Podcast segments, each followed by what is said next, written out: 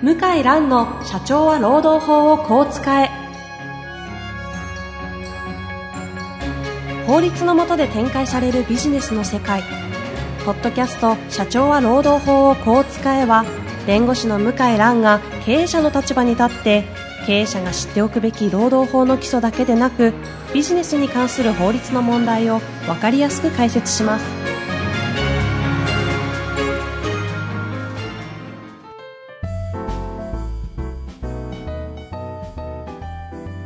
こんにちは、遠藤和樹です。向井蘭の社長は労働法をこう使え。向井さん本日もよろしくお願いいたします。はい、よろしくお願いします。さあ今日ですね、お医者さんからご質問が実は来ておりまして、はい。とてもね、長くなっておりますので、ちょっと早速ご紹介したいなと思っております。はい。えーこの方、そうですね、医師ということでご質問いただきました。はい。38歳、病院勤務医です。医療業界以外でもニュースになっている新潟市民病院の研修医過労死問題、聖路加国際病院の残業代未払い問題など、病院での医師の労働問題に関してご意見をください。はい。毎月の残業時間100時間超え。公務員、かっこ市民病院でもほぼ寝る時間のないさ36時間連続勤務などは当然であるのが現在の勤務が置かれている状況です。はい。労働基準法第41条、宿日直の許可などを見ても、うん現実の医療の現場とあまりに乖離した内容に感じます。ただし、急激な変化は医師の過剰労働で成り立っている現状において、労働時間を減らすと、医師の人手不足に陥る現在の労働時間を残業勤務時間として手当を出すと、人件費高騰で病院経営が傾くという2点から立ち行かなくなる医療機関が多数出現するものと危惧しています。総じて、医師は社会情勢、法律問題には、疎く、現状が当たり前と思っていること。赤ひげ的に患者のために尽くすことが素晴らしいという価値観があること。うん。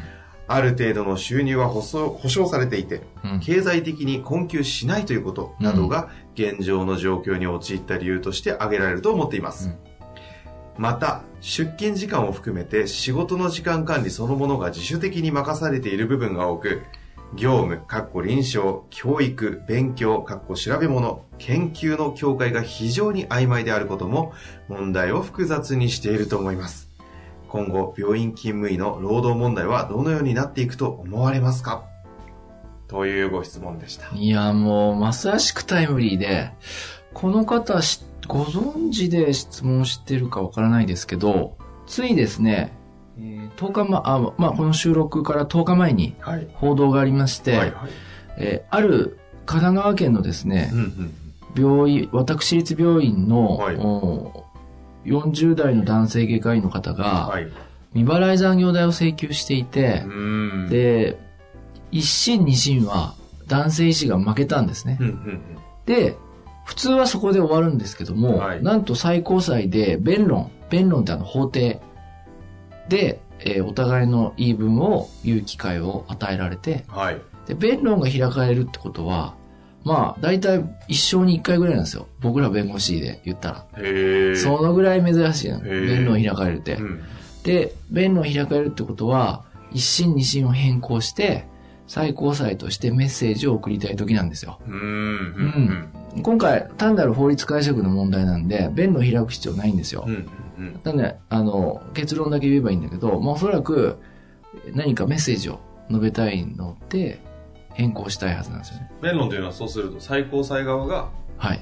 やりましょうという提案をそう。もうやりましょう。って言った瞬間に結論がもう分かってるんですね。あうーん。現状維持だったら開かないから。うん。現状維持だったら、もう門前払いで、すごい短い文、A41 枚の文章が来るだけなんですよ。うんうん上告不受理っていう。ですので、えーまあ、逆転敗訴、病院側の逆転敗訴になる可能性が高いと。その、そうすると年俸1700万の勤務医の先生の方が残業代を。請求できることになりそうな動きなんですね。ところがね、はい。この病院は、あの、これ日経新聞の報道ですけども、はいこの病院は、じゃあ残業代全く未払いだったかっていうとそうではなくて、うん。緊急の手術、あと午後9時以降の必要不可欠な仕事については、払ってたらしいんですよ。へえ。うん。ところが、5時半から9時は払ってなかったんですね。うんうんでそれで、あの、このお医者さんはですね、実は、懲戒解雇になってたのかな？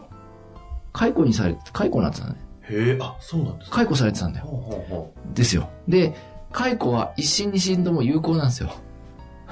勤務態度が悪いってことでう。うんうん。で、それとセットで残業代を請求したんで、その残業代がどんどん一人歩きして、うんうんで、一審のね、横浜地裁は、それこそご質問者と同じ発想でですうん。ね、はい。えーっと、一審は、命に関わる医師は、命に関わるおそらく業務に携わる医師は、はい。労働時間規制の枠を超えた活動が求められ、時間数に応じた賃金は本来馴染まないとしてきたんですね。うん。まさしくこの質問者の方がおっしゃった価値観ですね。うん。で、高待遇につにも言及し、うん。まあ、年収高いと。規定にない時間外賃金は年俸に含まれているとして、病院の主張を認めたと。うん。で、第二審の東京高裁も一審の判断を支持した。うんこれなんでかっていうとうん、実は平成17年にですね、モルガン・スタンレー事件というのがありまして、モルガン・スタンレージャパン事件となっ5て年、前ぐらいですね。えっ、と、そうですね、ちょうど10年前、えーまあ12年前ぐらいですかね。モルスタといえば高収入のはいそうですよね会社のイメージですけど。このモルガン・スタンレーのじ事案は、毎月183万円もらってた方が、あの、なんだったかな会議朝早く会議をやったとか、そういう事案、時間を請求してきたんですね。で、東京地裁はですね、含まれてると。含まれてるっつっても、契約書に何も書いてないんですよ。うんうん何時間分含まれてるとか全然書いてない。それは含まれてるんだと。いうことで、モルガン・スタンレーが買っちゃったんですよ。ほうほう。うん請求できなかったんですね。しかし、これは判例上おかしくって、どこまでが残業代で、どこまでが残業代じゃないのか、これを明確にしない限りは、許されないっていうのが昔からの最高裁のルールだったんですよ。ところが、このモルガン・スタイレンはやっぱ高所得者だから、年収がね、ボーナス入れると3000万近かったはず。うんうんだから、オールオッケーってしちゃったんですよ。含まれてるだ。うん。何も契約書なくても就業規則なくてもいいよ。これはやっぱ僕はね、裁判官は自分の年収より高い人には、すごい厳しいんですよ。うん。裁判官でだいたい1000あ、裁判官のうん方よりも高いと。ちょっとね、それ怒られるかもしれないけど、間違いなくね、年収800とか1000は甘いんですよね。例えば、マクド、日本マクドナルド事件つって残業代請求した店長さんが、あれ、えっと、年俸が800万ぐらいだったんですね、確かね。800万ぐらいはね、うん優しいんだよね。労労働者の人に。ところが、1500万後半とか2000万超えると、途端に厳しくなる。そうなんですね。ところが、労基法はそんなの関係ないわけですよ。今、安倍政権が、まあ、今回の国会には出しませんでしたけども、高度プロフェッショナル職と、1075万円以上の専門職の場合は、適用除外にすると。これは出そうとしているから、その法律になればですね、うん。うん適用される可能性高いんですね。うんお医者さんとか弁護士とか、この、モルガン・スタンレーは。ところが、今ないから、そういう法律うん。う。ん裁判官がちょっと法律作ってるみたいな感じなんですよ。うん。うん僕からすると。うんおかしいなって。まあ僕は会社側だから、まあありがたいって言えばありがたいんだけど、で民主主義国、民主主義国家だから、法律の範囲内でしか判断できないんですよ。うんうん全然裁判官は国民から選ばれてないから、うんうんちょっとやりすぎなんじゃないのと、まあ思ったら、やっぱりそうですね。最高裁は、これは、あの、ダメだと。これはもう立法の問題で、えーその、7月7日に判決が出るらしいんですけども、あ、あの、病院の方のやつ。病院のやつは7月7日はいに最高裁判決出るらしいんですですけども、その弁論をして、そうその結果が7月7日、七夕の日に出ますけども、これはうん医師だろうが、年収が高かろうが、関係ないと。労基法をきちんと適用して判断しなさいって言って、東京高裁に差し戻すはずなんですよ。へこれはね、うちの業界も、あの、一言じゃない。弁護士業界もうん。うん。ああ、弁護士業界自体が弁護士業界、超超超ブラックですから。超がつくブラックじゃない？まあでも、そっか、国家資格で同じで、高所得者たちですし、がゆえに、しかもね、大手になればなるほどはい厳しいね、労働条件はもう、聞いてる限りは、ちょっと、首をかしげる、耳を疑う、そういう内容ばっかだね。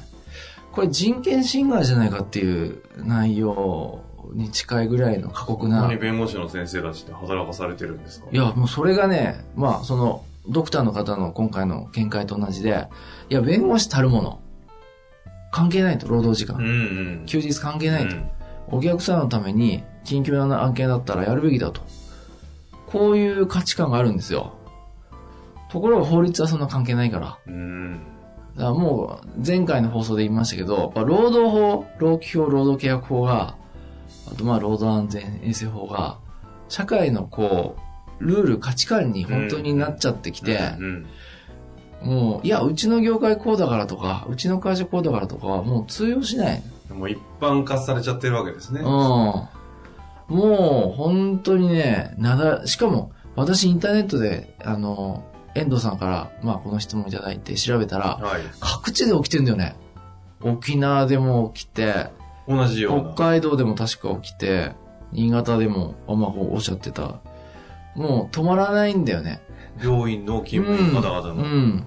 あ、多いんですね多い多い。なんかあまりテレビとかで見ないような感じがすでるので。、あと、おお医者、あの、学校の先生、あと、お坊さん、お医者さん、これ、聖職って言われる人でしょ。うんうんうん。で先生って呼ばれる、ね、敬われる、はい。人の悩みとか、まあ、まあ、不幸とか、そういう扱う仕事ですよね。そういう人は、そういうの言っちゃいけないと、権利主張は。まあ、学校の先生は、そっか、聖職というかはちょっと置いといて、でもなんかこう、一まあ般的やっぱりな感覚として、うんそういうことは問われ、とそうですよね取っちゃいけないみたいな価値観みたいなのありますもんね。労働者っていう感じではないです。うんなんか奉仕する人みたいな。うんうんもう、でも、我慢できないですよ、今働いてる人。うん36時6時間勤務ってもう異常ですよね。連続勤務。そうですね。うん普通って書いてありますもんね、これ。いやーもう、だもう、勤務医の先生も反乱を起こしてるんですよね。で、今、医局の力が弱いからう、んうん。就職自分でできちゃうんですよ。自分で再就職できるから。うんうん。だから、その、仮に衝突したって、なんとかなっちゃうんですよ。同僚医師とか助けとかがあればね。ですから、全然これからたくさん起きんじゃないですか。そうなんですうね。ん。まさに今後、勤務、病院勤務医の労働問題がどのようになっていくと思われますか？ですね。まあ、あの、安倍政権が今進めてえるえ高度プロフェッショナル職ですね。はい。それに、お医者さんも入ると、ちょっと今、検索しますけども、お医者さんも入る高度プロフェッショナル職。1075万円ですよね。うんお医者さんも入ると思いますので、高度プロフェッショナル制度を導入するのではなかろうかと。えーあれ？入らないかないわゆる俗に言う残業代ゼロ制度みたいな風に言ったりするやつですよね。と言ったりしてますけど、えー入らないか。入ると思いますね。うん。それ次第で。それ次第じゃないですかね。それをおそらく、ただ、それは個人の同意が必要だから、まあ納得していただく必要がありますね。これちなみに、あの、高度プロフェッショナル制度はい。っていうのは、その、どどういう、安倍政権がこう、う安倍内閣がなんか始まったやつですよね。はい。ど,ど、はい。どんな感じになってるんですか、今は。今は法案をはいいつ出すか、ほうタイミングを見極めてる感じですね。中身としては。あ、医師は適用除外だ。失礼しました。そうなんですね。あ、これは、でね、あるとすると、専門型裁量労働制？はい。これを適用する可能性あるんですよ。裁量労働制ってみなし労働時間の。うんうんうん。誰い誰に適用医師医師あ医師に。ところが、裁量なんかないでしょ？あ、適用できないかな医師に、えーあ、適用できないね。大変失礼しました。適用できない。せ、え、なんでだろう？弁護士も適用対象になってるのに、医師だけなってるのにね。あらららということは、高度プロフェッショナルもダメ。ダメ。えー専門業務型裁量労働制もダダメ。メ。で、現行法では、残業代は1分単位で払えと。その対象になってくることですね。で、あの、コメントでおっしゃってたけど、なんか、勉強時間とかなんかおっしゃってましたよね。あ、そうですね。あの、業務、業務それ以外にも教育とか勉強とか研究の境界が曖昧な。うん。ただ、今、ガイドラインが出ましてですね、昨年かな？あの、残業じゃない残業だっていう、こう、労基あの労基署と争いになった場合に、うんうん法人側の言い訳って、いや、これは自主的に勉強してるんですと。こういう言い訳をする会社がまあ結構あったんですよ。うんまあ実際勉強してる場合もあったと思いますけども、ただそれについては、やはり会社がちゃんと学習していたか証明しないといけないんですよね。うん証明ができるかですよね。単に、次のお医者さん、あの、患者さんが来るまでの待機時間と認定される可能性あります。そうするとカウントされますね。学習していても残業時間になります。うんですからまずほぼ、あ特にあの、今回最高裁の判例になった外科医、はい。緊急性高いじゃないですかう。んうん運ばれてきますよね。うん夜勤なんかね。まず、すべて労働時間でしょうね。仮眠も含めて労働時間じゃないですか。ああの、呼ばれるんだったら呼ばれる可能性あればね。もう、莫大な残業代になるんじゃないかと思いますね。もう変えない、まあ、い医師が不足してたりいろいろあると思うんですけど、はい36時間連続勤務とか、ちょっとクレイジーでしょ。これは、それは法法的にというよりも、まずちょっと、それが僕耐えられないですね、36時間。え、だって、か、見られてる方も迷惑な話じゃないですか、30、一睡もしてない人から見られるわけでしょう。ちょっと不しかも安ですよね。外科医ですよ。手元狂ったらどうなんですか、うんまあ、お医者さんがね、少ないっていうのもあるんだろうけど、うん。僕もっとね、日本の医療保険値上げした方がいいと思いますよ。うん、患者負担3割でしょ。うんうんやっぱり、年配の方も含めて、で、すごい赤字でしょ。うんうん早めにやっぱり切り上げて、で、ちょっと自分で治せるような軽症のものは、病院行かないとかね、こういう大学病院とか行かないとか、うんそういう仕組みで変えないと、絶対もうふ、もう仕事減らないですよ。まあ、いいあの、医師の問題はね、その構造的に見ると社会の問題として捉えるとうんそういう話になるとは思うんですけど、うん、もう、とにかく、サービスと価格が合ってない、日本のサービス業。だから、ヤマト運輸値上げしましたよね。はい。もう当たり前なんですよ。ところがやっぱりサービス、サービス、お客様、神様、患者様、神様。これはもう無理ですよね。そうですようね。ん。だそそれなりの対価をちゃんと国民の人も払って、で、サービスしてる人にちゃんと敬意払わないと、いつまでだってもう、こうやって、どんどんどんどん各地で、うん。もう、問題、揉め事ばっか起きますよね。まあ、なので、その構造的な問題としてはどうかっていう話ではなく、うん一旦労働法という話を今回はしていただきましたけども、うん。まあ、その観点からすると、今後増えていくでしょうし、はい。医師の方々もそういう意味で言うとプロフェッショナルも外れるし、はい裁量労働もないので、はい。かなりこう、そういう意味で言うと産業体請求とかっていうのはし、まあ、しやすくなるという言い方がわかりませんが、はい。することになってくるだろうはい。という感じなわけです。そうですね。それと最後にね、7月7日の、その先ほどおっしゃっていた神ああ、奈川のもうこれはもうすごいし社会面に出るんじゃないですか、新聞の。うん。出るということですので、そちらの方も皆さんはね、ぜひはい。注視していただいて、はい。情報を取っていただきたいなとはい思っております。はいというわけで本日もありがとうございました。はい。ありがとうございました。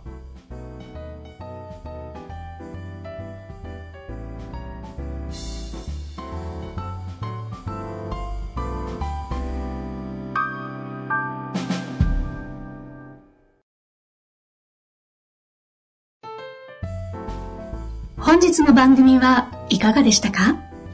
番組では向井蘭への質問を受け付けております。ウェブ検索で向井ロームネットと入力し、検索結果に出てくるオフィシャルウェブサイトにアクセス。その中のポッドキャストのバナーから質問フォームにご入力ください。たくさんのご応募お待ちしております。